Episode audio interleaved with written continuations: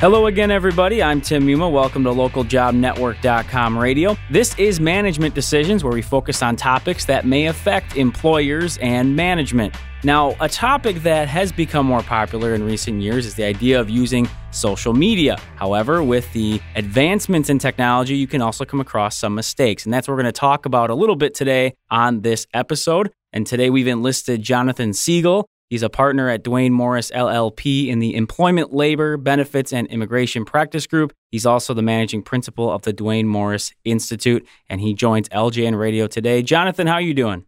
I'm doing well. Thank you very much for including me. Definitely. I think, as I said, it's a popular topic, and I think one that our listeners are always interested to hear about, the idea of social media. And we're talking about some mistakes that maybe supervisors could make in their role. The first thing I wanted to ask you about is, how important do you think it is in today's day and age to actually train individuals on how to use social media, the legal side of it, and just the specific aspects that go into utilizing social media?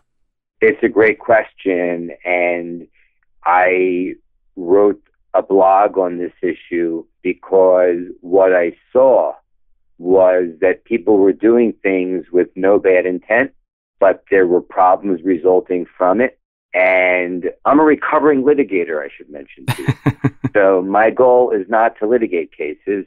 My goal is to help make sure that risks are minimized and compliance is maximized, and hopefully employees are engaged. So I thought, well, very often companies operate through their supervisors and managers. And in some areas, there are risks they may not know just because they're not someone like me that reads the opinions or reads the tweets on the cases that have been filed. So right. I thought it would be helpful. I think it's very helpful for there to be supervisory training. Now, when it comes to this topic in general, as a broad idea, what do you think is the biggest challenge for any supervisor or anybody who might be involved in utilizing social media and being able to avoid those mistakes and understand what's going on? What do you think is the big challenge that they have to worry about? Oh, Tim, it's a hard question only because I want to do 1A, 1B, and 1C. So let me do one. Do not, when you are screening applicants, never, this is ever, ask someone for their social media password. That's prohibited by state law in 18 states, and even in the other 32, it may be a criminal offense. Wow. So never ask for a password. But the first mistake, I don't consider that a mistake. That to me is an absolute no. Never ask an applicant or an employee for their password. The first mistake may be in deciding whom to interview, looking at their social media public profiles. Okay. Their public Facebook page. And the concern there is, I understand why someone might want to look. They're probably twice in our lives when we're perfect, at birth and in our job interview. So you might want to see a little bit about the person on who they are. But if you look at the profile, you may see things like their likely age, race, possible disability, possible religion. And if you then don't interview them for the job, they may consider that, believe it to be the basis for the action. And then if a claim is filed, the employer, through the supervisor, would need to prove that was not the case, because you can't make decisions based on what the law calls those protective factors. Right. That doesn't mean, Tim, that never can social media public sites be viewed. My view is there may be, subject to appropriate limitations, times when they can and potentially should be, but that should never be by the supervisor or manager. It should be done consistently at the end of the process by HR, etc. So supervisors and managers, I'm a cat lover, so I'm hesitant to use this expression, but when they say curiosity killed the cat, not a good idea.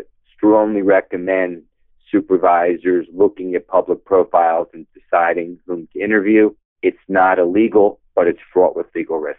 And that was what I was going to ask, was the idea of, the actual legality, because it seems like there's such a gray area right now with that. And I don't know if it's a thing where people are just unsure where to go with it. Would you suggest then that an organization actually have a policy in place where, again, that consistent aspect where the HR individual checks on these things at the end of the interview. Is that a positive thing to do, put a policy in place, or would you suggest something different?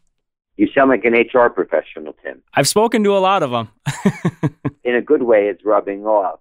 What I would say to you is that if an employer is going to do background checks, which include looking at an employee's own social media platform, I like the idea of there being a policy that says, for example, which positions.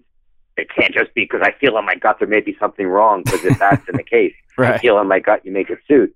When in the process will it occur? Will it be before a conditional offer, after a conditional offer? Okay. What specific social media platforms will be reviewed? Will it be things like Twitter or LinkedIn, which are more professional? Or will it be Facebook, which tends to be maybe more personal? So I like the idea, and I need to now sound like a lawyer, and I hope too much lawyer doesn't rub off on you. Good if HR rubs off on you. But if an employer makes the business decision to that they can obtain value and minimize the risk by looking at certain social media public platforms after they've already reviewed someone and have interest in them, it's a good idea to have a policy saying who, when, etc. Sure. Well, yeah, and I think it's an intriguing aspect. Again, the idea of you can find out about sort of the truth of someone, as you said. They look so perfect maybe in an interview. So I think that's something that's going to continue to be something that's talked about as we move forward with these ideas. I'm going to change the facts a bit. Okay. Because I never talked about a client matter, but something very close to the following occurred. An organization saw on, after a conditional offer was met, looked at someone's public social media profile, and there were racist rants. Good that they didn't, in my view, hire the person, because I know I wouldn't want that racist in my workplace. That's a fair point. I appreciate bringing up that example as something that might come up in one of those scenarios. Going back to the idea, of course, we're going to talk about social media, and a popular item, a popular part of doing that is, of course, friending individuals or liking what they do, following them in some capacity. What are some of the risks with that? What are some of the mistakes that supervisors make when you're talking about connecting with people via social media? Well, it can be hard, Tim, because sometimes a subordinate will send a message to friend, and you don't want to reject the subordinate's attempt to have a connection. Sometimes the supervisor will do it because they want to show engagement and, again, connection. Right. Connection, commitment, engagement, they kind of all go together. But let me ask you a question. Okay. I'm going to turn the tables, Tim, okay? All right. Someone you work with and you like, and they're a good friend, and they invite you to their home because they're getting married and they're having a party. Would you go? I would. Me too. And if you needed to go to the bathroom, would you open up their medicine cabinet to see what they were taking? Never in a million years. Me too. Never in a million years. You might find out more by looking at their social media site platform, right? Particularly Facebook, than you would by going through their medicine cabinet. I am not encouraging the latter, but what I want to mention is a lot of people post, not publicly, but privately, very personal information. Mm-hmm. Problems they're having with a physical or mental condition. Responses they're having to medication. Marital problems. Illnesses that their children may have. Lots of issues which, as an employer, if you know them, someone may assume you've made decisions based on them. So you may be better off not knowing all that personal information, in the shorthand TMI, too much information. There's another risk, and that is some people post a lot on Facebook. And, I tend to limit my Facebook to family and a few close friends. But there are some people that had 5,984 friends and counting. I think that's more people than I know, times 10. And they post a lot. None of us is able to read every post by every person if we have a job. And even without a job, it may not be possible. So what if you friend a subordinate and you don't read everything that they say? But one of the things the subordinate says is, I hate going to work. My boss is ageist and sexist. Well, do you have knowledge of it? Never saw it. Right. Do you have constructive knowledge of it? Arguably. There is something as serious as an allegation of discrimination.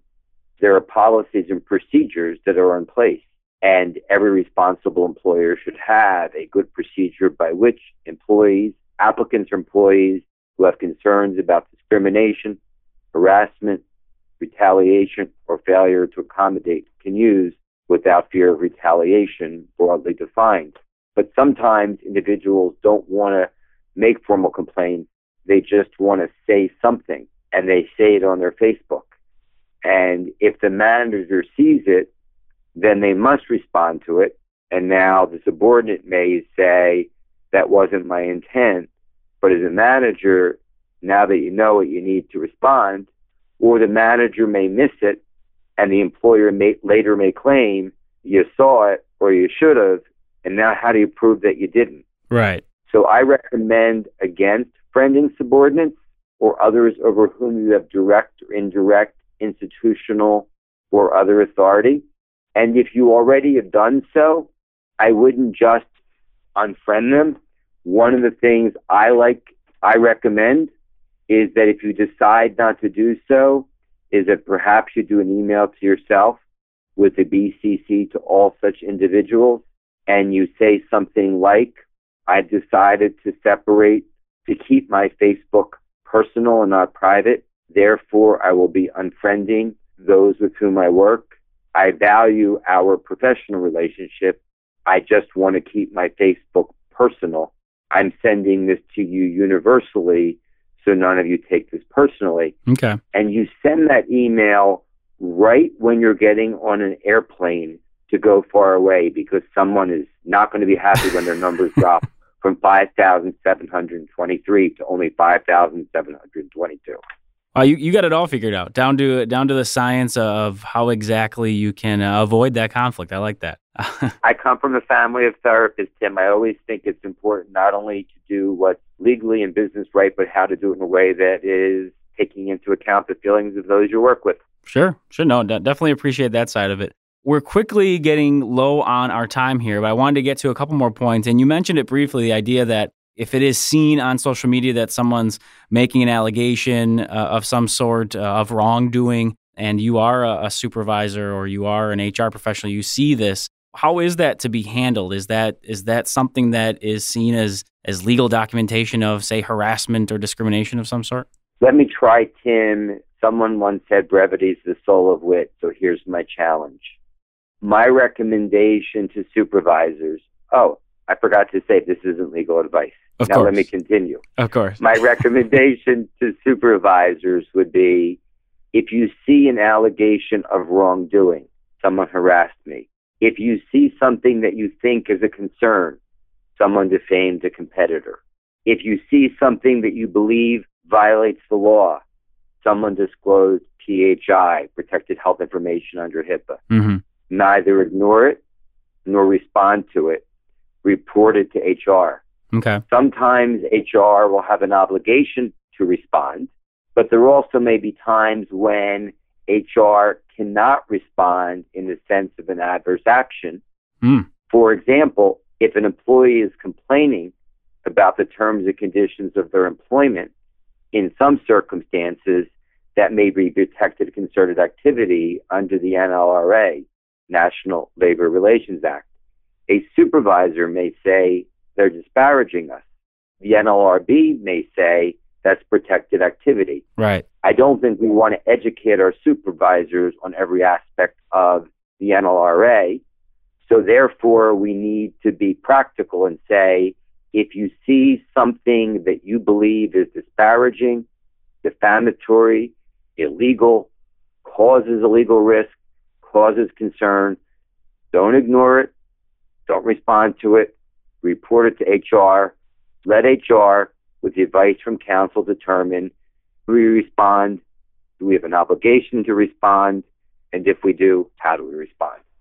I think that's well put, and giving our listeners some options there, and as you said, some recommendations for how to handle that situation. As I said, we're right up against the clock now. We got about 30 seconds to a minute. I wanted to give you the floor at the end. Any last recommendations? Any last tips for our listeners out there who might be in these supervisor positions in how to handle social media or how to avoid those mistakes? Any key points to give them as a takeaway?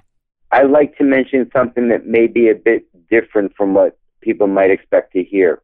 And that is, I think you can learn a lot about Twitter, a lot from Twitter, about leadership, about law, about relationships.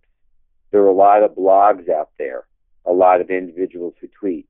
You don't have to actively be one where you yourself tweet, but you could follow organizations like SHRM.